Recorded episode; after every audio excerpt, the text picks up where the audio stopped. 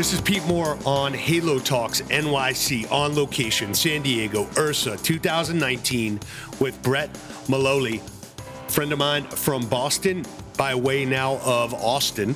So we got to rhyme that out. We'll do that maybe later when I have a couple of uh, Moscow mules, Austin to Boston.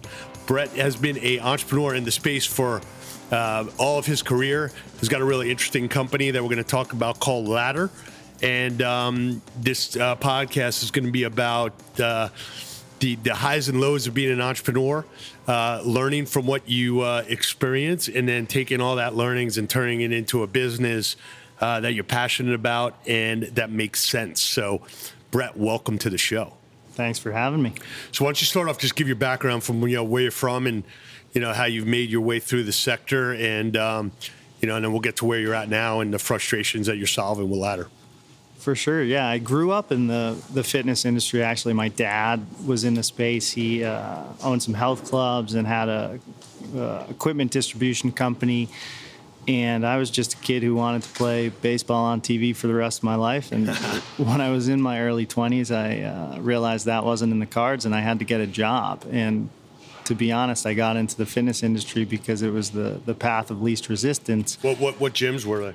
Um, my first job in the fitness industry was as a trainer. I worked for Mike Boyle, uh, uh, strength coach out of Boston, and then I worked at a Lifestyles Family Fitness when I was in college. When I was injured, selling memberships. And Where was that? A, Which uh, in Jacksonville, Florida. Jacksonville, yeah. Lifestyle Atlantic Family Boulevard Fitness, LFF.com yeah, back in the day. Sales machine. Sure. Um, what, what gyms did, did your family own?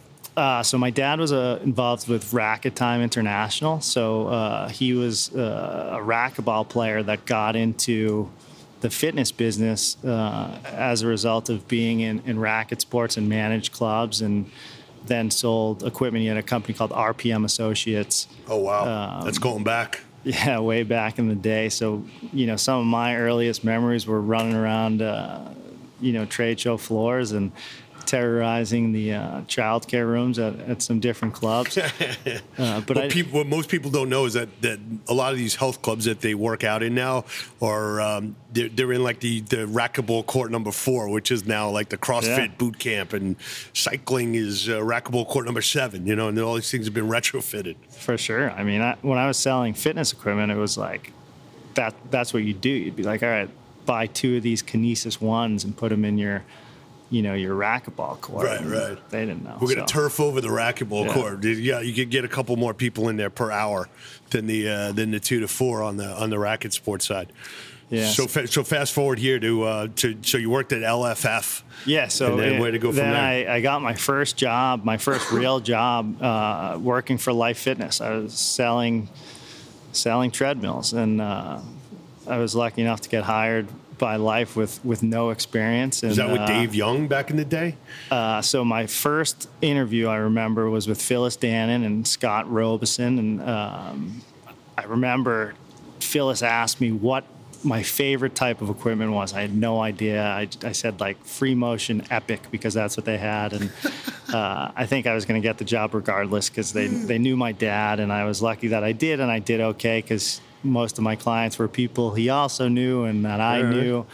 Uh, it sounds like a, a, better entree in than, than what hit the press yesterday with uh, all these like uh, parents getting their kids into college with you know, in crazy ways, man. That that's just a but isn't like that how like every uh, building is is named though? It I mean, you could, like you're allowed to buy a building, for, yeah, or like some can't. you could buy 20 school buses, but you're not allowed to like. Um, uh, send a, uh, a, charitable donation directly to the rowing coach who doesn't have a charitable uh, donation entity. Yeah, that's kind of what was going on. Um, yeah. So, so you, so you get into life fitness now. You're selling equipment. You, you work the front desk and you work the, the sales. So you kind of understand the industry and you got to, you know, basically your whole background was, you know, understanding the sector and, you know, you know, listening and mentoring from your dad. So, take us from life fitness to where you are today and, and how everything that you've experienced firsthand you know has kind of you know shaped who you are today yeah so uh, ended up starting a couple companies and, and w- was lucky to have some success there and, and wound up uh, working at a nutritional supplement distribution company small publicly traded company Uh, became the CEO of that company, and that company was working with health and wellness professionals to curate nutritional supplement programs for their for their clients. In, in exchange, they would receive points. They could use those points to buy product for themselves never i didn't start that company i'm not super bullish on nutritional supplements but it was just this epiphany to, to me you realize for the first time or i did that these health and wellness professionals signed up to help people find happiness through health and wellness yet they spend the majority of their time doing things they don't like and or aren't good at right it's it's a tough uh, job i wouldn't even say career at this point and i became obsessed with it but I wanted to find a way for these health and wellness professionals to sell something that they were more confident in. Mm-hmm. And when we started Ladder, the first thing we did was was jump into what ended up being 50 weeks of user research. We interviewed over 22,000 gym members, 11,000 trainers, and 1,000 physicians between Princeton Health and Robert Wood Johnson. And about three quarters of the way through that user research initiative, we landed on what we believe to be the most finite product problem fit in the overarching market, uh, which is a solution that democratizes access to health and wellness coaching, uh, which I feel uh, odd saying because that's such a cliche that's getting thrown around by so many companies. But for us, we believe the largest emerging scarcity is actually humanity. We're obsessed with the human.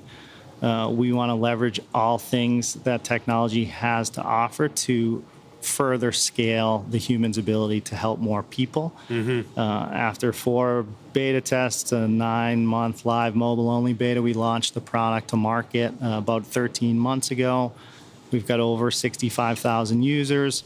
And when you, when you say 65,000 users, those are those are health and wellness coaches or those consumers? Those are both. Okay. So we we call our users clients and coaches. Uh, of the 65,000, about 10,000 are coaches, and the rest are clients.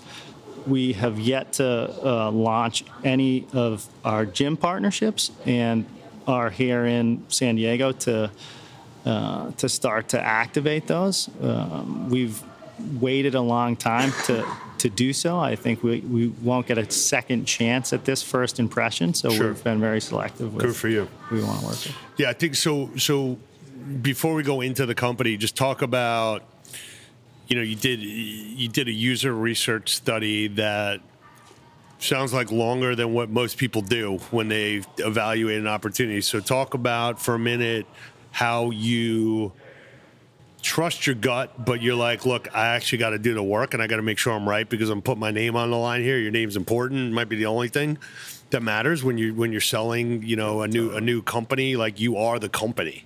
I mean, the 50 weeks was uh, an overkill, to be honest. It was actually easier to continue to ask people questions than it was to take the next step. Uh, especially not being a technical co-founder, I think we could have cut it off about halfway. Uh, we did learn a lot, but not too many assumptions uh, that we, we didn't have going in. The the research with the physicians was particularly impactful. I mean, what they said to us was almost unanimous. If we're not performing radical or invasive procedures, we're prescribing medicine and or recommending healthy lifestyle behavioral changes and a coach. Right. Um, but there's no coach. Yeah. So tell us exactly how the system works. Who are these 10,000 people? That you got on the system and, and what is there is this a mission critical? Like every day they wake up and basically they're they're in the platform. Are they running their business off of the platform? Are they running it. Are they getting all the curating all their information from it and then managing their their clients through there um, so, of the 10,000 coaches, they're using it in a few different ways. First and foremost, all of our coaches can use Ladder free of charge with their existing clients to better manage and engage and elongate the LTV of those analog relationships. Okay. Uh, if they do that successfully, and by successfully, they uh, grade out at certain metrics uh, internally from us and, and receive certain ratings from, from our collective clients, they can progress to level two, at which point we start to work with them to monetize their former clients. So they bucket their contacts through contacts or Facebook contacts, and then we drive nurture and drip campaigns to those folks, acquiring them on their behalf. If they do that successfully, similar success metrics, they can progress to level three, at which point we start to drive them clients. Uh, and there's a rev share. So, so you're like basically, uh, you, so you're basically a, a management system for their current relationships, and you're also a lead gen engine for them.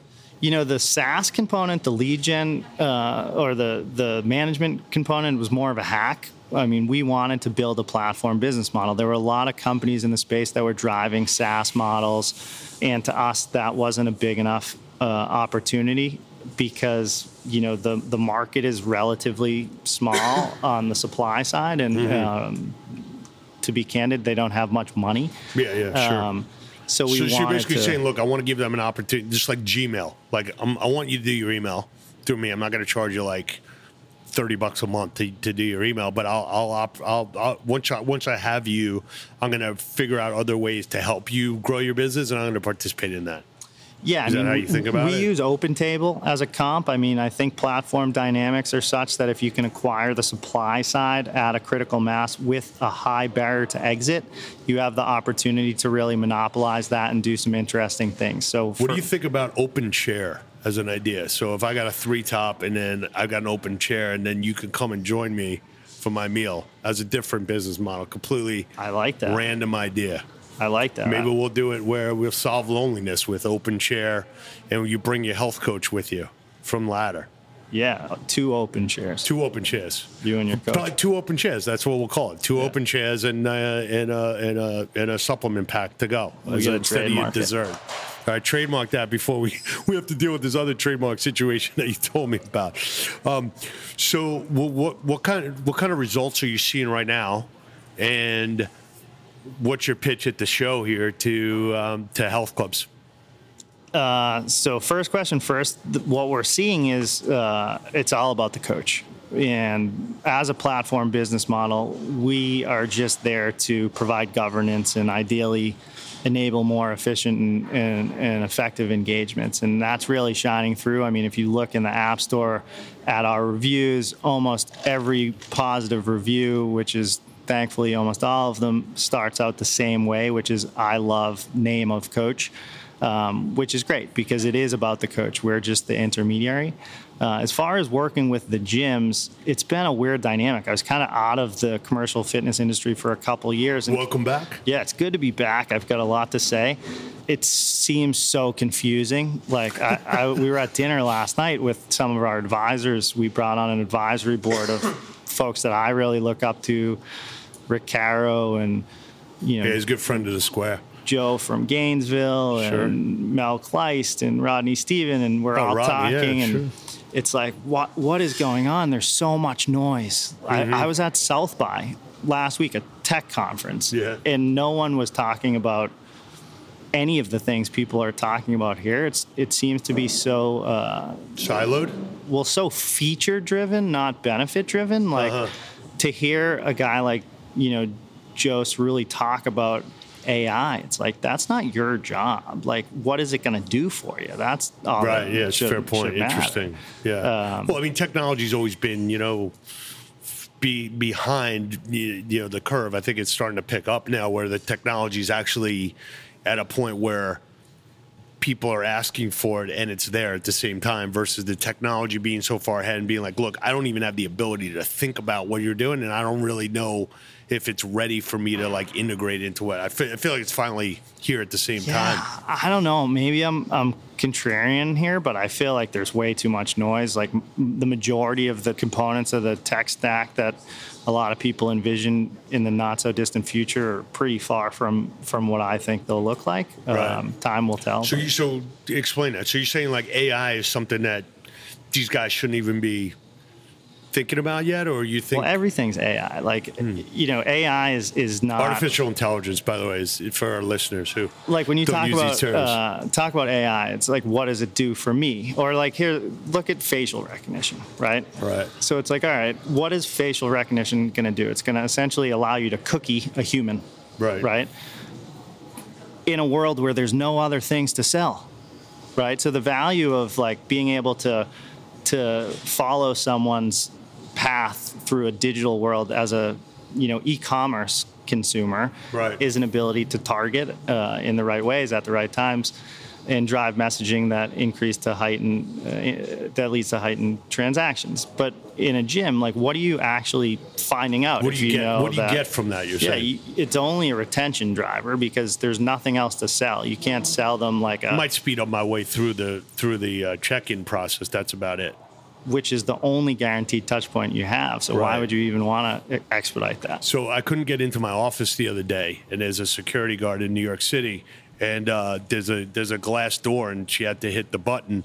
So I put my face right up against the glass, and uh, we did facial recognition right there. And she nodded, and then she opened it. And that's the extent of what needed to happen. There, they don't need to put in a ten thousand dollar, you know, facial recognition reader. I think we were good with the way we had it set up well, right I, there, manual what, facial recognition. You know, when you asked if I would be on the podcast, I was pretty excited because. Uh, are, you still, are you still excited? I'm, I'm still pretty right, cool. excited. We'll I'm about then. the Let's same level going. of excitement. Uh, but uh, you know, when it comes to technology, like if people talk like really uh, fancy, then that's like perceived as a good thing. It's actually a really bad thing. Yeah, right. Sure. Like simple. If it's difficult it to explain, then it, it's uh, you're not explaining it properly, right. and you know, I think that when I talk about it's not that there aren't incredible technologies that could be incredibly beneficial to us uh, I think that we need to take one step at a time sure, and actually sure. not start with the technology, but start with what we're trying to solve for. You know, first get an idea of what your tech stack looks like and what your needs are and what your KPIs and metrics are and where you can move the needle, and then see if there's technology available that can help do that. Uh, and I think a lot of people are doing it incredibly well. Um, we work with uh, we work with InTouch and a couple other guys who are really saying like, look, before you start doing some of the things that are a little next generation, like let's get your leads into to, to a system. Let's get that system to perform the way to get people into the club, sell them a membership, upgrade them to PT, and let's get them as part of the community before you start doing like you don't have to go crazy. Like that's a process that can be optimized. Totally. Let's start with that. And I think everyone means well. I think it's to be honest and not to go like super deep. Just here, be honest on the show. That's all I think it's kind you. of a systemic problem about where the content and information is coming from. So, like we're here at IHRSA, right? And uh, it's it's put on by the vendors, and, and all the vendors are selling stuff, and all the vendors are the the ones creating the content and distributing the content it's a little scary to have the biggest like aside from from this the you know club industry just launched a podcast. Abc financial just launched a, po- a podcast.